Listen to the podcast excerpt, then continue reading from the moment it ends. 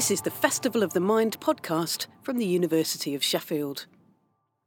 In this episode, writer, artist, and photographer Christine Gregory presents archive interviews and excerpts from her latest book, The Land That Made Us.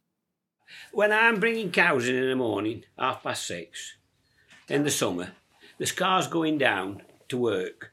They're probably working Macclesfield, Congleton, Stockport, Manchester, some of them. And when we turn the cows out at night, it's six o'clock, they're coming back. Know who's that best day. You know, and I think it is a great life. It's one of my favourite memories, and when I hear a lapwing, it just takes me back then. But Yvonne and I used to walk to school up the lane, and lapwings would nest in the in on the pasture there every summer, and that can't that doesn't happen now because they've changed they've changed their habitat. They've changed that into a field that they that they mow now for silage. So we have no lapwings now anymore. We had to run the gauntlet every morning and every evening. And whenever I hear a lapwing, I always that's I always think of my childhood. To farm up there in all those rushes and and all that bog and, and all those gnats and, I think to myself I must have been absolutely well, it's you're fighting a losing battle. Those are voices from the farming community of the Southwest Peak part of the Peak District National Park that forms the western flank of the South Pennines.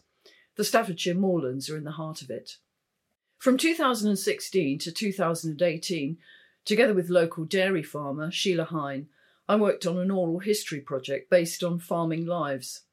This was part of a much bigger landscape wide initiative funded by the National Heritage Lottery Fund and run by the Peak District National Park Authority. We interviewed nearly 40 farmers, some of whose memories stretch back to working with horses and hand milking.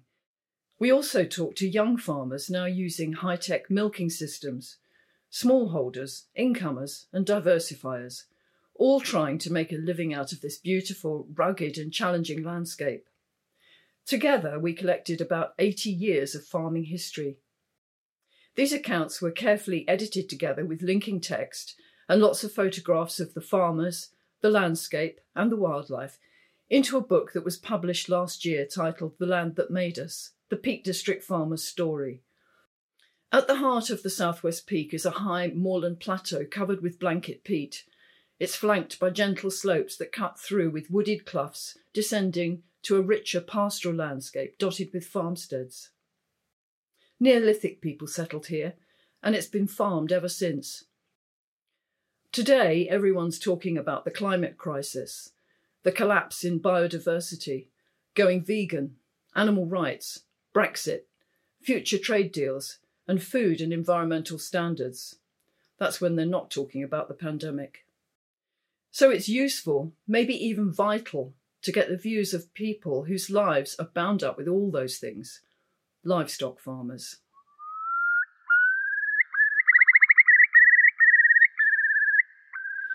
Today, over 95% of the Southwest Peak is grassland dominated by upland livestock farming. Sheep, beef cattle, and some dairying are the principal mainstays and have been so ever since the Second World War. Farms range in size from tiny small holdings of just a few acres through to huge holdings of several hundred acres. But most are small farms. Around half have less than 20 hectares or 50 acres.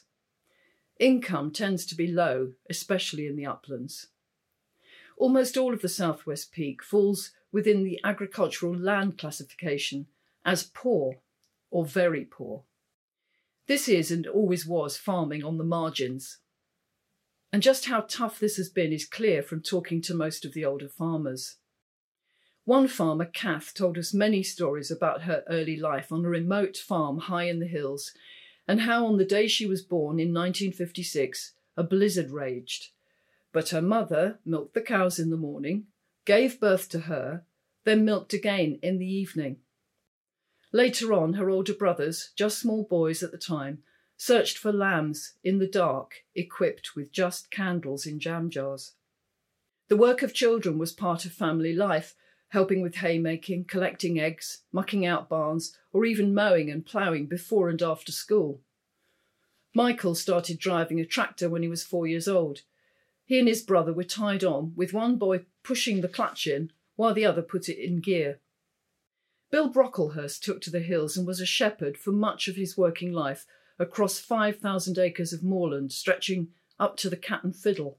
When I left school at 15, and my dad bought me a good working dog and a pair of horse-hide boots on a, built on a full sprung last, if you know what them are. And they were made out of horsehide. And a pair would last me two years. He said, get the saw and go down it wouldn't cut yourself a stick. So I was a shepherd then, pound a week, and me keep. There were no thought of going getting a job or doing anything else. The labour was needed at all. The high Staffordshire moorlands were, before our climate changed, often snowbound for months. The great snows of 47 and 63 have stayed long in the memory of those who were there. Here's Michael and Bill. Playing little women oh, out, there's some snow. I says, snow, you've seen nothing yet. Why? I says, well, when you see telegraph poles, sticking it out top like that. I says, that's snow. Yeah, we've got 50 something pigs and run out of corn. We've got plenty hay. We've got hay and straw. They used to give them some chunks of hay and straw and tip milk to them. Every time they heard a bucket rattle, they used to be squealing, but it kept them alive. It was milk. 47, I can remember me, we lived at Normanwood, and we'd come out at bedroom windows and slid down drifts into the yard because all around the house were buried. And my dad had a few cows and buildings and he couldn't get them out, so they stacked cow muck up at back, just about covered all windows and everything up oh before they could get a door open for get muck out. Farming was nothing but hard graft in the old days, using methods that in many instances had changed little since the 17th century, with horses, hand milking, and barrows and forks used up to the 1940s, which is when our farming history begins. Superficially, the southwest peak, this grand wild landscape with its wide open moorland, craggy outcrops, and secluded valleys, may look much as it did a century ago. But how people work in the hills has changed over and over again, according to rules set by the UK government and the European Union. The first big trigger for change was the Second World War, when it was vital to keep the country self sufficient and the population fed. Government got involved in the way that farms were run, deciding which crops should be planted where. Regardless of topography, soil type, or accessibility, the War Agricultural Committees, known as the WARAGs, told every farmer and farm worker in Britain to produce more by digging for victory. As several told us, the ministry came round giving lectures and telling you what to do and what not to do. Between 1939 and the spring of 1940, British farmers increased the total productive land in the UK by nearly 2 million acres. During the war, the flower meadows and ancient pastures, even the moors and bogs of the southwest peak, went under the plough. This was the beginning of an end to hundreds of years of traditional farming as new technologies came in, together with powerful fertilisers, pesticides, and herbicides. The chemical industry was up to its neck in the fields of England from the war years onwards. Attlee's post war Labour government wanted to keep the pedal on, increasing agricultural output to reduce food imports during a time of massive public spending on post war reconstruction and the new National Health Service. This set in motion an industrial approach to farming that has altered forever the farming landscapes of Britain. The effects on the remote uplands of Britain were largely confined to increasing sheep numbers, as the Hill Farming Act of 1946 made grants available to improve upland farms, causing great expansion of livestock farming on marginal land. The following year, the Agriculture Act gave farmers an assured market and guaranteed prices. Around this time, tractors came into common use, together with electric milking machines and piped water but not everyone had those. Hill farms were largely self sufficient, with very little brought in through the farm gate. So, together with dairy herds and sheep on the hill, they were growing fodder, vegetables, keeping hens and pigs, and selling whatever they could. Many farmers had milk rounds, and by calling daily on remote farms and cottages and villages, they often had a role as informal social and community workers. People in the hills looked out for each other because they all knew the challenges and hardships of trying to keep these farms going. There are no easy ways to generate your own electricity, get the hay in before it rains, collect sheep over vast tracts of moorland, or drive stock to market on foot. In the Southwest Peak, many farmers continued to work in the ways that their parents had done, with sheep on the hill, haymaking in summer, and cows tied in shippons all winter. Shippons are cowsheds. Here's Denise. On a Saturday morning, we would have to clean out all of the shippons with a, a wheelbarrow, a brush, and a shovel, and that was our job. We and we cleaned out when the when the cows were in for winter because they were tied up in a ship. And I never thought about how a cow would feel just standing in the same position for about five or six months or however long. It could be fantastic weather, but my father never ever let them out before the first of May. Ever. Even if I, you had a scorching April, they would be in. They would let them out, they would just skip off and run around. It was wonderful watching the cows um, being let out for the first time after the winter. The 1970s changed everything in farming.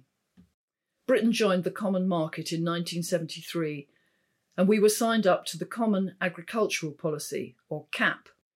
This was a founding policy of the European Economic Community, the EEC, which was set up in the 60s to provide food security to people of the member states and financial support to farmers. CAP accelerated the productivity drive of the war years and led to the ever increasing industrialisation of farming.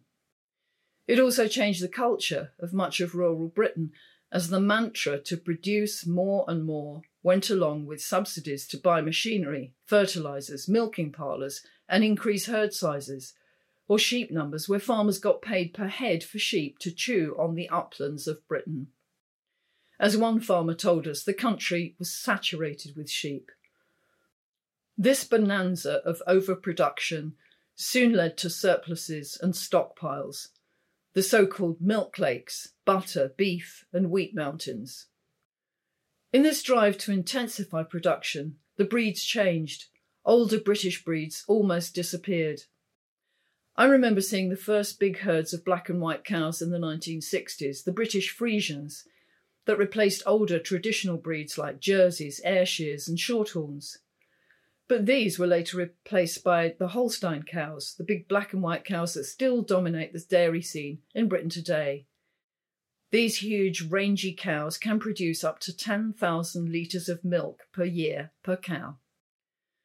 Between 1975 and 2014, the average milk yield per cow had almost doubled. From the late 1970s, it was clear that subsidised milk production increasingly outstripped consumer demand, so reforms were directed at limiting supplies. EU member states were fined heavily if they produced too much milk. Quotas came in to the UK in 1984 and were maintained until 2015. Milk quotas drove some out of the dairy industry who couldn't afford to buy or lease sufficient quota to make a living in the increasingly complex milk business. Some that remained in farming switched to sheep or beef cattle to balance the farm books with European subsidies then paid per head. Since 2000, the number of dairy farms in the area had decreased to just one in ten of all holdings in the Southwest Peak, whereas almost all the farms had once kept cows. Dairy herds have grown, with the average numbers almost four times what they were in the 1970s. But as herd sizes have grown, the number of dairy farmers has declined. Half of Britain's dairy farmers went out of business between 2000 and 2010. Despite this, dairy is still Britain's biggest farming sector. But as John, one of the few remaining Southwest Peak dairy farmers, told us, we're milking 150 cows now, 100 10 years ago, and 60 cows 25 years ago just to earn the same profit of them. How many will we have to milk in 35 years' time to make it work? We can blame the supermarkets for driving prices down and allowing milk to be a loss leader. We can blame ourselves for our addiction to cheap food. We can blame the free market economics and its uneasy relationship with government intervention that's ebbed and flowed down the decades to the impasse that we're currently in. But let's get back to the Southwest Peak and its hills and pastures, with fewer cows, bigger yields, and fewer farmers. What were the cows eating, and how is this part of the story?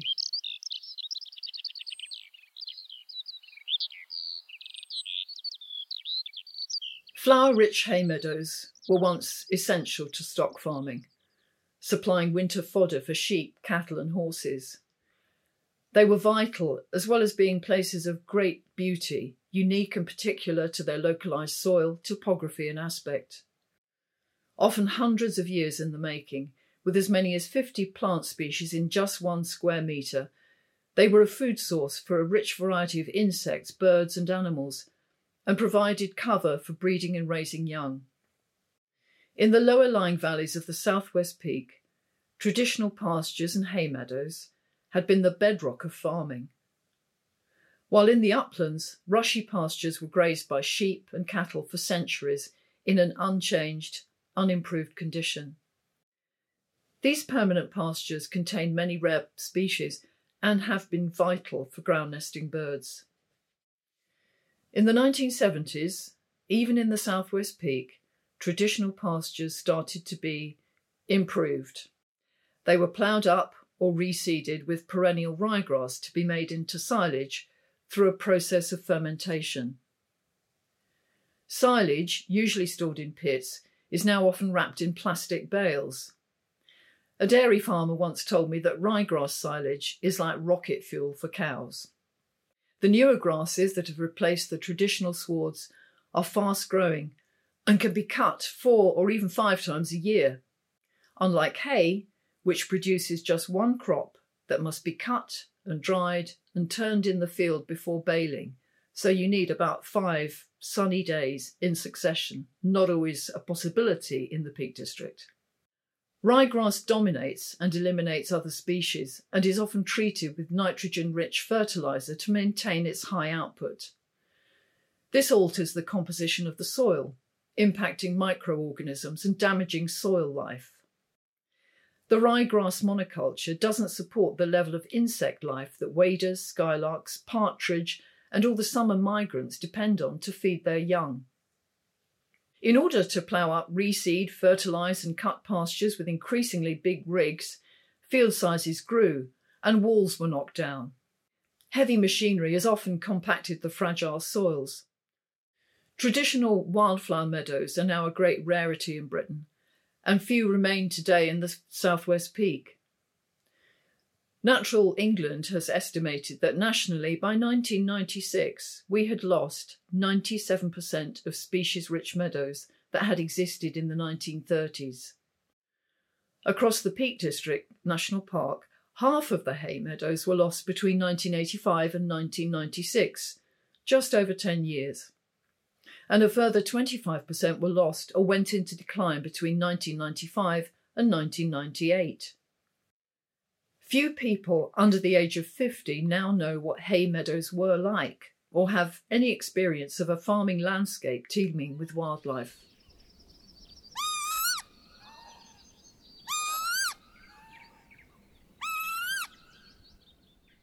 The southwest peak, with its upland moors, blanket bog, dry heath, wet pastures, and meadows, is important for many bird species, in particular waders that depend on such areas to breed. In spring, curlew and lapwing return from their wintering grounds to raise their young in damp pastures, marshy areas, and on the moorland. All three species are in very serious decline, and most other bird species associated with farmland are also in trouble.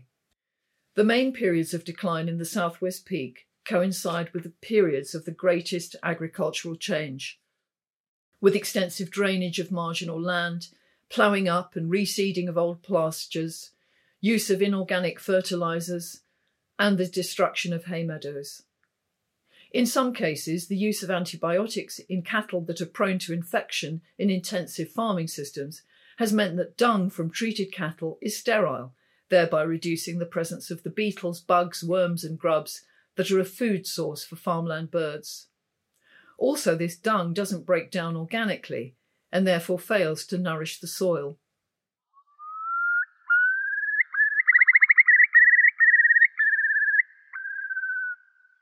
Waders have held on in the southwest peak, but their populations have all declined fast in the 25 years between 1985 and 2010.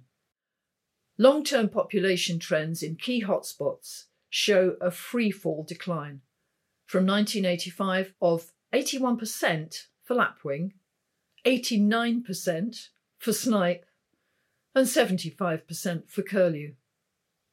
Several sites in the Southwest Peak, designated as sites of special scientific interest, triple SIs, and special protection areas, SPAs, owe their status to their wader populations. Many consider the curlew to be Britain's highest priority bird species for conservation action, and waders have been included as target features in agri environment schemes for years. Over almost the same period, a survey carried out by the Pan European Common Bird Monitoring Scheme, which was published in June 2012, found that of 36 species of farmland birds surveyed, overall numbers had halved between 1980 and 2010. EU farming policies were blamed for the devastating collapse in populations of formerly common birds. Here in Britain, the decline in certain species was notably higher than in other EU countries. According to the scheme's chairman, Richard Gregory of the Royal Society for the Protection of Birds, the RSPB, we have been sleepwalking into a disaster. The accelerating extinction of many species around the world was recognised at the Earth Summit in Rio in 1992. There was growing understanding that species are interdependent and that the breakdown of the complex web of life by man's activities on the earth ultimately threatens all of us. Fragile and unique landscapes like the Southwest Peak need preserving, but the question of how they should be farmed is highly contentious, and the gulf between farmers and conservationists can look unbridgeable. The goalposts for farmers have kept on moving, and the shift from productivity payments to conservation targets has been the cause of much conflict and resentment down the years, with farmers often feeling policed and criticised for trying to make a living from their land. Here's Jeff. We're conservationists. They are interfering with our way of life. And because they're the boss, we take their money, have to take their money, and whatever they give us the money, and you, you'll do as you're told. If I ring up over something, I have a good Natural England person to speak to, which is she's very understanding. But generally, they like as though you're asking for something you shouldn't be. If you want to put some sheep on a field or whatever, and I'm not doing it because I'm trying to pinch anything. I'm doing it because I want the, the good of the land or the good of the animals. You see, the worst thing is, all this land you can only go on for five months. Well, it's 12 months in a year, that's the killer.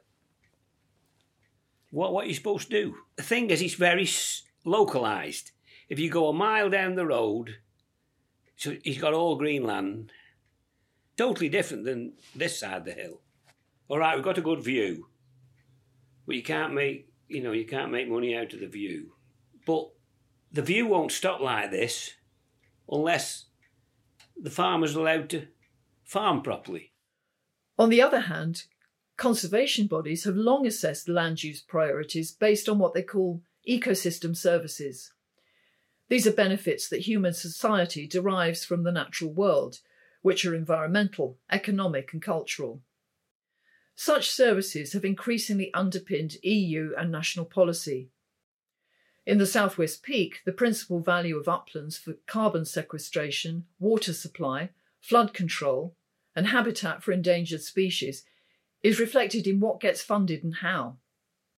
For three decades, support to farmers has been targeted towards conserving and repairing landscapes and habitats rather than increasing productivity. The focus of agri environmental schemes has, in many cases, been a case of paying farmers to undo the environmental damage that they were paid to do in previous decades. In the 1980s, evidence of the negative impacts of intensive farming led to the first government schemes to encourage wildlife friendly farming. Environmentally sensitive areas, ESAs, were created in 1987. With them came incentives to conserve, enhance, and recreate landscape features and wildlife habitats and to encourage public access. In 1992, much of the Southwest Peak was designated as an ESA in recognition of the area's national importance in terms of landscape, wildlife, and historic interest. Later schemes included countryside stewardship in 1991, which was, among other things, introduced to increase diversity in the farmed landscape by improving and extending wildlife habitats and conserving historic features such as walls and field barns. Then came environmental stewardship in 2005, which funded farmers and land managers to improve water quality, reduce soil erosion, improve conditions for farmland wildlife, and maintain and enhance landscape character and features. Many of these 10 year agreements have expired or will do so very soon, to be replaced by a new countryside stewardship, which came into effect in 2016. But decreased funding, and specifically less money available to upland farmers, coupled with a move to complex online communications with DEFRA, have led to poor take up of this. But for nearly 30 years, various EU and government funding for sustainable farming has been a vital income stream for farmers. But what was it like for the farmers? This, what one farmer called brown envelope farming. Asked to pull down ancient dry stone walls, only to be asked 50 years later to build them back up again. To drain the land, then later block up the drains. To be paid per head to increase your flock, then later be paid to take sheep off the hill to go from getting your living from selling produce to getting by on subsidies that pay you not to farm. We all lament the lost sounds of our childhood if we're old enough to remember how skylarks, pipits, yellowhammers, peewits, and curlew once made the soundscape of our country walks. We remember clouds of butterflies, nighttime drives in summer where the air dense with insects would smear the windscreen. The causes of this devastation are many, in addition to the loss of meadows, increased monocrops, the poisoning of our rivers with sheep dip and seed dressings, the grubbing up of miles of hedgerows, drainage, urban sprawl, road development.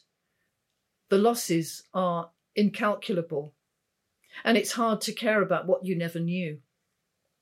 I've spent the last 10 years writing about, talking about, reading about species loss, especially in the farmland of the Peak District, where I've also been doing voluntary survey work on birds, mammals, and insects. I often give talks to wildlife trust groups, women's institutes, field clubs, social and church groups. At 67, I'm often the youngest person in the room. I'm a member of Extinction Rebellion, Greenpeace, the Mammal Society, the RSPB, the British Trust for Ornithology, the Wildfowl and Wetland Trust, all organisations that recognise the dire straits that we're in as we persist in wreaking damage on the earth, the only home that we have, and that we share with what remains of our pitifully diminished wildlife.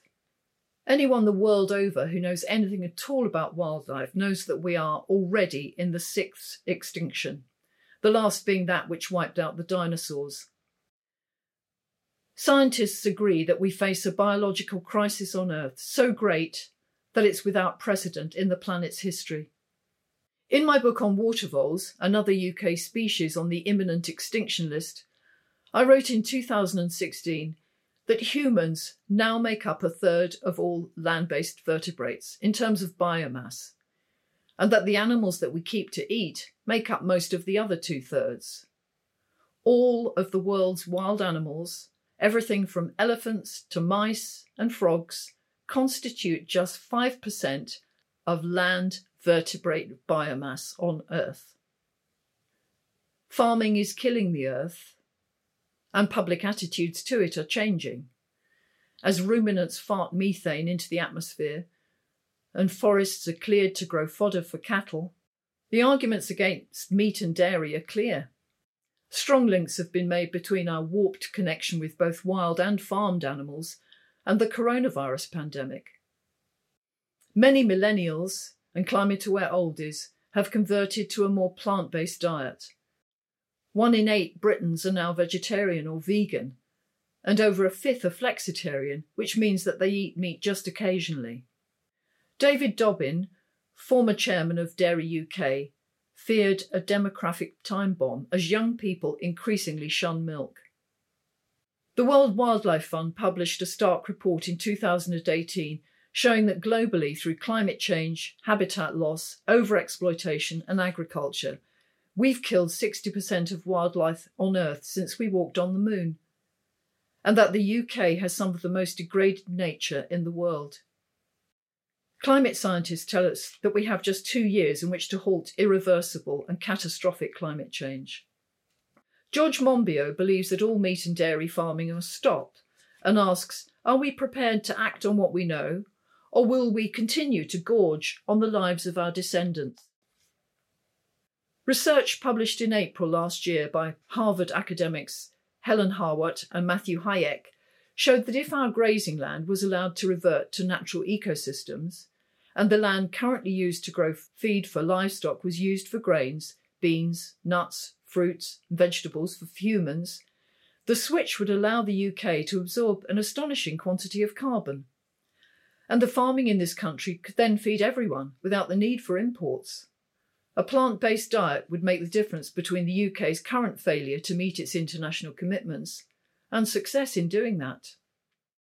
But where does this leave farmers who've believed for over 80 years that they are feeding the nation and are stewards to the countryside? The Agriculture Bill, introduced in September 2018, announced the biggest shake-up in UK farming since the Second World War. The current system of direct payments will be phased out over a seven year period from 2021. Smaller farms should benefit under new measures to redirect funds away from the richest landholders and to pay for new schemes, research and development.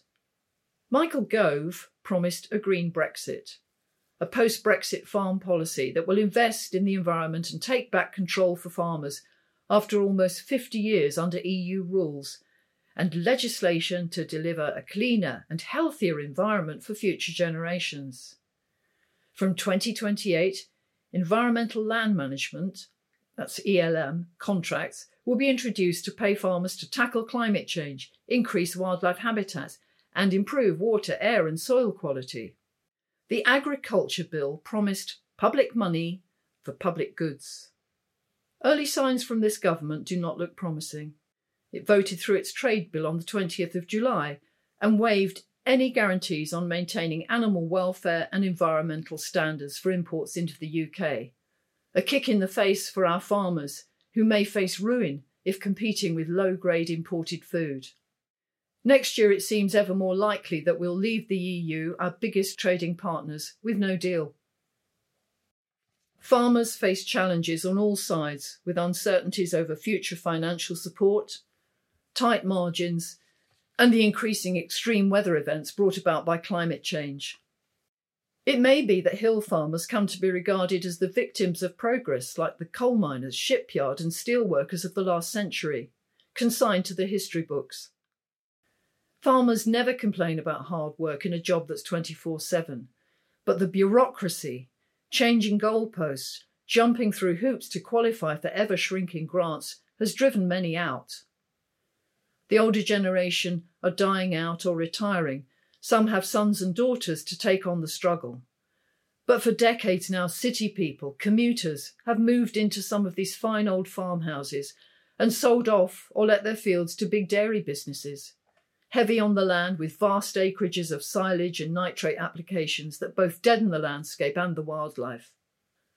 The toil of previous generations, coping with all weathers, rural poverty, TB, mad cow disease, foot and mouth, and sometimes public hostility. All this should be recognised and respected. What our farming history has told us, in the words of the farmers themselves, is that they know their landscape best and they know how to change and adapt. They've been doing it for hundreds of years. We devoted the last part of our book to the next generation of dairy and beef farmers, specialist breeders, smallholders, and diversifiers. Here's what Andrew Sabir, an organic farmer, had to say about a possible future for hill farmers. The only way is for them to be recognised as um, vital part of the existing landscapes which we wish to preserve and uh, of the habitat for the wildlife which we are desperately keen to preserve and for them to be paid paid as you can call it park keepers. I mean, often that's the term referred to, but to be paid to be there. But the obligation which would go with the property is that it must only be a farm. I think the answer lies in uh, forgetting the trying to the, trying to make these little farms profitable, but to call them public goods. And then you don't call it charity, you just simply say that I am now providing a public good. I'm here to look after something and to hand it on to other generations, something which will our ancestors um, will be forever proud of that we did it, that that we we had a you know we had a worthy job in life, which was to keep that place going and to provide part of the landscape. I have never, in 30 years of living in the Peak District, met a farmer who does not love his or her land, farm animals, and the wild creatures that live on the land. It's my belief that people who are in touch with the natural world more than most of us are part of the key to getting us out of the mess that we're in and I look forward to a dialogue that draws on the experience of the farmers who've devoted their lives to making a living on the hills. I leave the last words to Bill and Denise and Helen. Well, there's just too many people out there telling your farmer what he must do. Farmer probably knows what to do for make a living, because if he can't make a living, he's not going to do it, is he? and it's no them saying, well, we'll give you, you know, we'll give you a handout for not doing anything, because you know, the, the money's not there one day.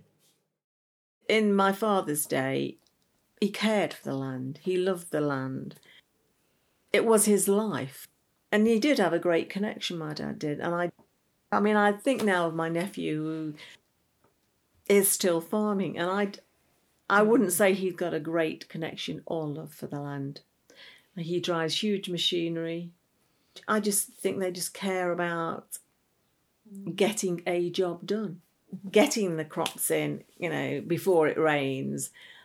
You know, because they're under different pressures, aren't they, really? And the pressures really are greater, I think, now Oh, I don't think you can pollute all the time, and you just got to, you know, you've got to be kind, haven't you? But you see, people aren't kind anymore, are they? Nobody cares anymore. Nobody. To me, there's nothing nice. I like this morning. I've just walked. I walked the dogs up across the top, and you just stop because the skylarks there, and you think, wow, this is amazing. You know, it's the lapwings and the curlews, because I think there's just nothing nicer than hearing that, and how many people hear that?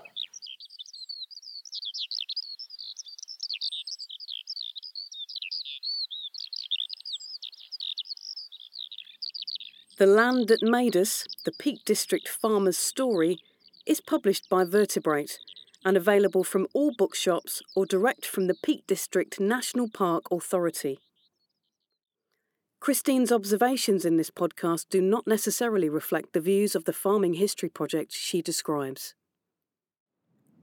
Thank you for listening. If you like this episode, please subscribe. We'll be publishing episodes every day of the festival. We'd love to hear your thoughts and responses on social media. Find us on Twitter at Festival Mind and at facebook.com forward slash Festival of the Mind.